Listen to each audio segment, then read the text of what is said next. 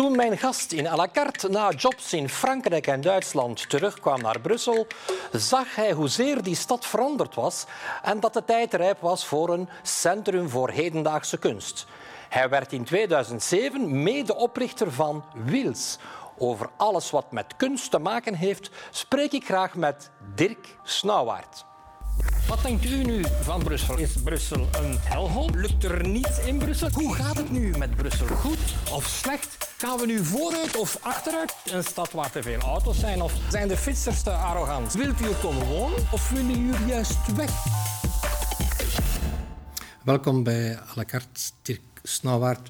Hoe gaat het met Wils? Het gaat zeer goed. We hebben juist een ongelooflijke maand achter de rug. En het is, uh, we zijn op de top, denk ik. Uh, we hebben gelukkig Francis tentoonstelling. Het wordt heel druk bezocht. Met de kinderspelen? Met de kinderspelen uit Venetië, maar dan ietsje groter. We hadden juist het Benefiet jaarlijks vorige week ook. En dan Thea Giorgianti met Europalia. Het zijn drie schoten in de roost, zou, zou ik denken. Dus het is een heel levendige... Over het begin, want wat ik ook interessant vond in een interview met u, u zei dat u uh, Brussel in het begin een beetje een verstikkende stad vond. U bent dan naar het buitenland gegaan, naar Duitsland, naar Frankrijk. En als u terugkwam, uh, zo 2007 ongeveer, dan, of 2004, dan zag u dat die stad veranderd was. Wat was er dan veranderd? Ik vond het veel opener. Het was, uh, ik moet ook toegeven, ik heb in de jaren tachtig in het Paleis van Schone Kunsten gewerkt. Dat was toen toch een zeer communautair broeinest. Dat was uh, heel levendig ook en heel veel cultuur en heel veel toffe mensen. Maar dat was ongelooflijk moeilijk om daar iets te doen of om een, bijvoorbeeld ook aan subsidies te, te komen. Dat uh, was eigenlijk onmogelijk. En ja, dan, als je dan een kans krijgt om te emigreren, dan emigreer je uit Brussel of uit België. Dat heb ik ook gedaan, tien jaar lang. Maar als, ik had al, mijn vrouw woont hier toch, en dus ik had al gemerkt dat er heel veel andere uh, ook dalen op straat. In het weekend, als ik dan nou één keer per maand afkwam, dan vond je dan de, stad in het weekend toch zeer anders was. Je hoorde nauwelijks de twee Belgische talen, je hoorde nauwelijks Nederlands of Frans, je hoorde alle andere talen in het Elsene toch. Hè? Dus ik spreek over Elsene. En dan dacht ik, ja, er is iets aan de hand. En het is, uh, heeft natuurlijk te maken met die definitieve installatie van de Europese hoofdstad. Hè. Dus dat uh, na Koolhaas zijn plan hebben ze dan, dan toch beslist om alle administratieve vergaderingen in het Brussels te houden. En sinds toen, denk ik, is het, moet het vrij snel gegaan zijn. Ja. En nu is de stad natuurlijk heel veel cosmopolitischer als, uh, als ja, Francis Alice zei het ook. De stad die hij verliet in 87 is totaal anders geworden. Ja. Uh, en hij herkent het eigenlijk niet meer. Heeft Wils zijn plaats gevonden in, in deze stad? Want het is natuurlijk geen museum als een ander. Het is, het is een, een plaats waar soms heel, uh, vergeven de uitdrukking, maar experimentele dingen worden uh, getoond. Ik denk dat we, we hebben altijd de koers gepland dat we excentrisch zijn. Dus we zijn buiten het centrum. Uh, België heeft zich ook altijd gepositioneerd als een, een, land in de marge van de grootste naties. Dus uh, we zijn niet orthodox stilistisch gezien. Nooit geweest België. Nog Vlaanderen, nog Wallonië, nog Brussel. Dus uh, vinden wij dat in de marge liggen, in de voorsteden, de banlieues. Want het Vorst is toch denk ik een voorstad. Je woont er zelf. Dus het is een stad met heel veel problemen, maar ook met heel veel interessante uh, uitdagingen en ook heel veel creatievelingen. Ik denk dat we, dat, dat we de, dat zeggen, de aantrekkingskracht een beetje uit het toeristische, overtoeristische centrum hebben weggetrokken. Zoals veel mensen ook weten is Sint-Gilles is het Saint-Germain-des-Prés van Brussel. Mm -hmm. zit vol met de, uh, toeristen uh, en, en, ook Fransen op terrasjes. Dus dat is een beetje het kloppend hart van een bepaald soort bobo-gemeenschap, zegt men. -hmm. ik beaam dat niet, maar dat, is, dat heeft soms iets pejoratiefs, zoals de Franstaligen ook de dansaar-Vlaming gebruiken als een soort racistisch bijna cliché. en, en dus zou je ook. Uh, er, en die, die activiteit die vind je ook al in de buurten waar jij woont, een beetje hoger op. Want het kruispunt, laten zeggen, de Van Volksemlaan en de Willemans Keupenslaan blijft toch een zeer avontuurlijke plek om uh, gelokaliseerd te zijn. Dat wil ik net vragen. Ja, je, je zit daar met een, met een heel avant-gardistische plek, midden van een zeer diverse buurt, waar je heel veel gemeenschappen door elkaar hebt. Ben je daar een soort UFO in die buurt, of, of is er toch iets, een contact met die buurt? We hebben eh, van het begin hebben we geprobeerd om heel veel bruggen te bouwen. Uh, er zijn veel gemeenschappen. Men denkt uh, altijd dat de buurt alleen maar de Maghrebijnse gemeenschap is, wat helemaal niet klopt. Zeker de laatste jaren is de Oost-Europese toevloed is, is gigantisch. Uh, er is ook een Portugese en dus een Braziliaanse uh, invloed. Er is ook een Joodse uh, buurt. Er zijn heel veel Fransen, dat zijn ook emigranten of immigranten. dus we hebben, je kan niet met iedereen bruggen bouwen, maar je, we, hebben wel ge, geprobeerd van bij het begin via Actiris, maar ook via de gemeente, via de, sociale programma's van de gemeente, om bijvoorbeeld werknemers te integreren in de ploeg, om ook de, de mentoren en ook de, de mentoren van het residentieprogramma zijn Brussels de buitenlanders, van buitenlandse afkomst. Dus de internationaliteit eigenlijk te onderstrepen om dat zinnetje wat wij zo'n beetje beamen, is we zijn de, het kunstencentrum van de Europese hoofdstad van Europa. Wat dat ook mogen zijn, want Europa heeft daar geen programma voor.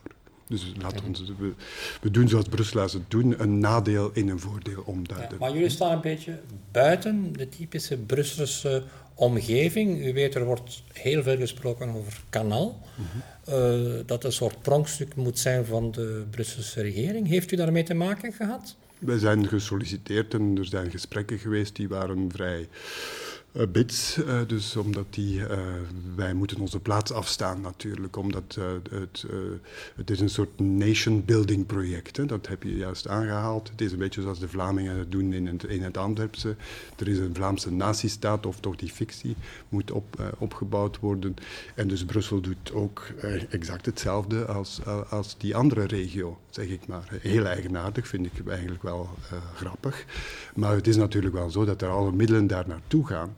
En, dat, en die middelen gaan dan naar Pompidou, want er is een contract dat weet ik niet Pompidou. of dat, dat ja, er is, er is, het is de Guggenheimisering van de museale wereld. Hè. Dus de, uh, de, het eigenaardige is dat de Fransen die denken dat ze een ander model hebben, dat die exact hetzelfde model geïmiteerd hebben als Thomas Krenz in de jaren 80 heeft uitgevonden om zijn museum te financieren. Dus met, met uh, royalties die andere landen betalen aan zijn huis om de naam voor, te mogen gebruiken. Voor Guggenheim. Dat was voor Guggenheim. Dat noemt men dus de Guggenheimisering van de museale wereld. Het bekendste voorbeeld is Natuurlijk. Daarvoor betaalt, de Spaanse staat voor een, ook een Baskische, laten we zeggen, appeasementpolitiek, waarschijnlijk miljoenen per jaar. Hoeveel Brussel betaalt, dat weet ik niet, weet jij misschien. Het is, uh, zoals de meeste cijfers rond het Citroën-reconversieproject, zijn die niet publiek. Het gaat nogthans over publiek geld. We hebben het moeten eh, ervaren uit een rapport dat, de, dat een belastingsinspecteur heeft uh, gepubliceerd in LECO. Uh, het rapport is, is uh, gedeeltelijk geciteerd in LECO en in de tijd.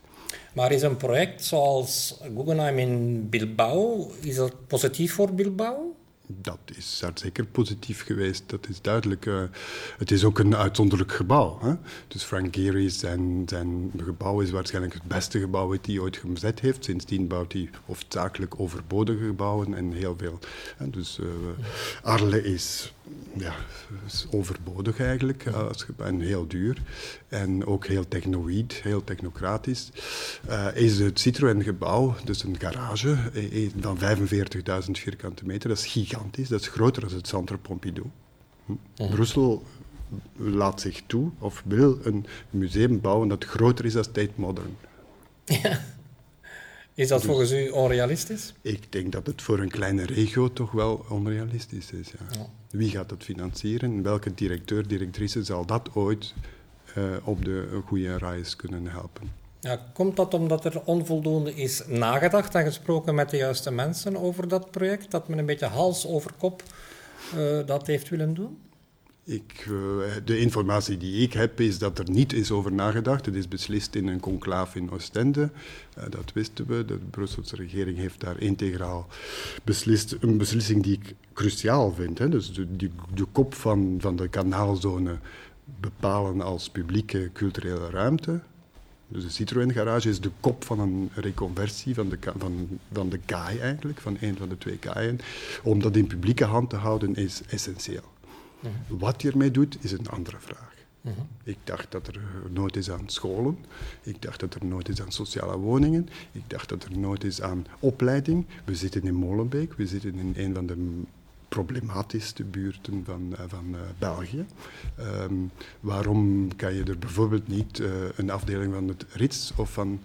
Een, want je hebt zelf ook ervaring. Wat kan je bijvoorbeeld bewegend beeld, jongeren ja. aan Dus je moet geen, je moet geen gesofisticeerde cultuur. Ja. Ik heb niet nooit begrepen waarom Brussel een high-end museum wou, terwijl er twee andere zijn die in lamentabele staat verkeren.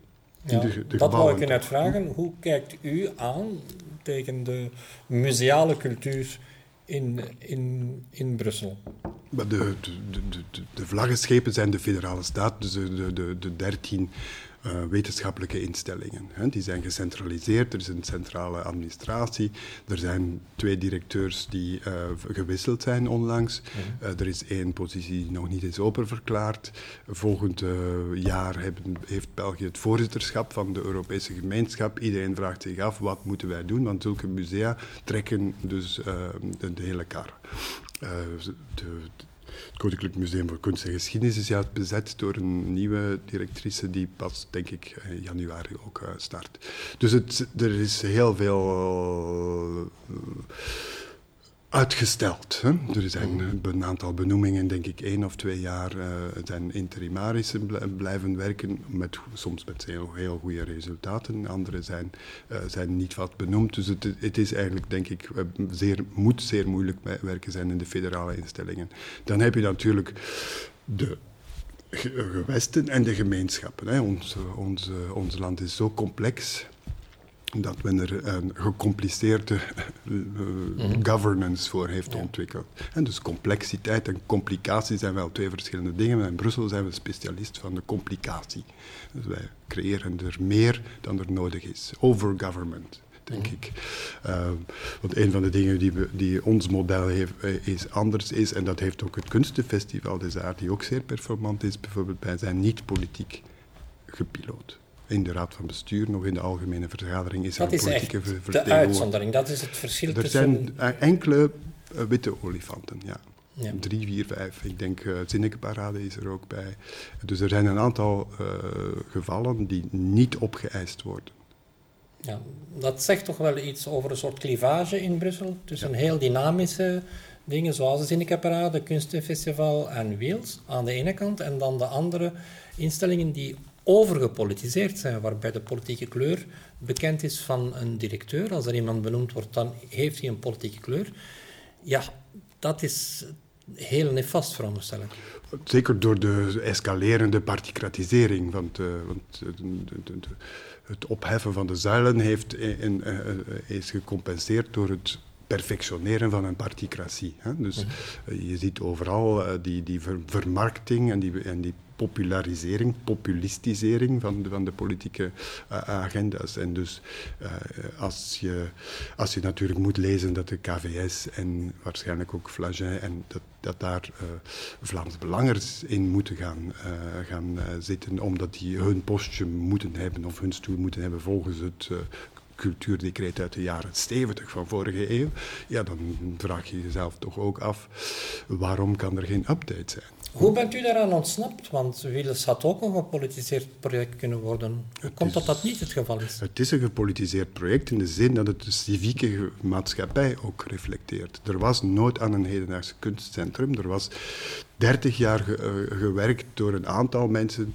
om in, ik, heb, ik herinner mij drie, vier, vijf uh, projecten in de kanaalzone, in de bovenstad, om grote gebouwen om te turnen in een hedendaags kunstcentrum. Sinds de jaren 70. Dat was nooit gelukt. En het is gelukt dankzij de collisie, de, de overlapping tussen Sophie Leclerc en Herman Dalet, die elkaar kenden van, uh, in de Fondation pour l'Architecture. Die dus ook een hart hadden voor avant-garde architectuur. Maar dat die is dus natuurlijk, geen politici zijn. Die zijn geen politici, want bij, bij ons hebben we Adriaan Blomme, dus het gebouw is zo specifiek, je kan er eigenlijk niks mee doen. Buiten iets uitzonderlijk. Het is een heel fantastisch gebouw, maar het is heel moeilijk te bespelen. Het is het is publieksonvriendelijk. Het is heel moeilijk om erin te circuleren. Wat we erin gedaan hebben is nog niet perfect, maar het uh, is, uh, is toch wel, denk ik, iets wat we de architecten mogen zeggen. Van, dat is toch wel vrij goed gedaan. En dan hebben we, eh, denk ik, van de Raad van Bestuur, want ik ben er niet van dag één bij. Dus misschien moet je Bart de Baren dat ooit eens vragen. Hij was er van dag één bij. En waarom er, er is aangeboden, ik heb zelf nog aangeboden op kabinetsgesprekken om vertegenwoordiging in de Raad van Bestuur of in de algemene vergadering te hebben, om zeker te zijn van de ondersteuning. En het is altijd geweigerd. Het was niet nodig. Ik denk is dat positief? Eh, ik denk dat het was omdat men niet wou betalen. Men wou geen subsidie geven. Dat is de andere kant van de medaille. dat is het. Hè? Dus als je, als je zogezegd zeker wil zijn van de subsidies, moet je partij politieke vertegenwoordiging toelaten. Ja, maar u krijgt toch publiek geld? Wij zijn, een, uh, wij zijn ongeveer 50, 55 procent publiek uh, ondersteund door de drie gemeenschappen en zelfs nog door de federale staat. Via de Nationale Loterij, sinds dag één. Ja. Dus maar dat, is een heel andere constructie als wat men nu ziet met Kanaal bijvoorbeeld. Dat is helemaal anders. Ik heb geen zicht op Kanaal. Heb jij daar zicht op? Het Citroën reconversieproject is zo troebel dat is, uh, men zegt dat die ook al uh, tussen de 70 en de 115 medewerkers aangeworven hebben. Ik heb uh, met, met, mijn klein beetje ervaring, vraag ik mij af, waarvoor is dit? Dit lenkt dan naar een Visit Brussels 2, waar men ook zo'n gigantisch administratief, bureaucratisch monster heeft gecreëerd, dat ze dan hebben moeten afbouwen. Ja. Gaat het opnieuw gebeuren? En daar, is natuurlijk, uh, daar heb je natuurlijk die reflex van nation building. Hè. Men wil een soort nazistaat. Ja en ook in de kanaalzone, wat natuurlijk wel voor Brussel, Molenbeek indachtig en ook de reconversie van de kanaaloevers is natuurlijk wel een, ja, een project om toch je schouders aan. Wij zitten ook in de kanaalzone virtueel. Ja, maar het blijft merkwaardig dat het Brussels gewest, die, dat geen bevoegdheden heeft op cultureel vlak, dat die zoveel geld kan investeren in Wel, ik denk dat uh, de projectleider heeft een tekst geschreven in, ik ben nu de naam van het uh, Franstalige tijdschrift uh, vergeten, twee jaar geleden, ook met zijn acolyten uit, uit zijn stuurgroep of beheer van, de, van het Citroën Reconversieproject, dat er organisaties zijn, en er zijn er maar twee, van regionale, regionaal belang. En de ene is Zinneke Parade en de andere is het Citroën Reconversieproject. Citroën Pompidou. En ja, dan vraagt iedereen zich af, van Christophe Slagmelder uit het Paleis van Schone Kunsten, de Muntschapburg, iedereen vraagt zich af, hebben wij dan geen belang? Heeft Brussel geen belang bij al die grote Franstalige of Nederlandstalige of gemixte huizen? Ja. waarom is er een discriminerende uh, uitsluiting? En dat is een vraag, denk ik, die, maar, ja, die maar de Brusselse regering kan beantwoorden. We zullen het eens vragen aan de Brusselse regering. Dirk Snauwaard, bedankt voor de komst. En ik zeg aan iedereen dat het echt de moeite is om eens naar Wils te gaan, naar de prachtige tentoonstelling over kinderspelen, video's van Francis Alice. Daar moet je echt gaan naar kijken in Wils, in Vorst. Bedankt voor het kijken. Volgende week zit Melina hier. Tot binnenkort.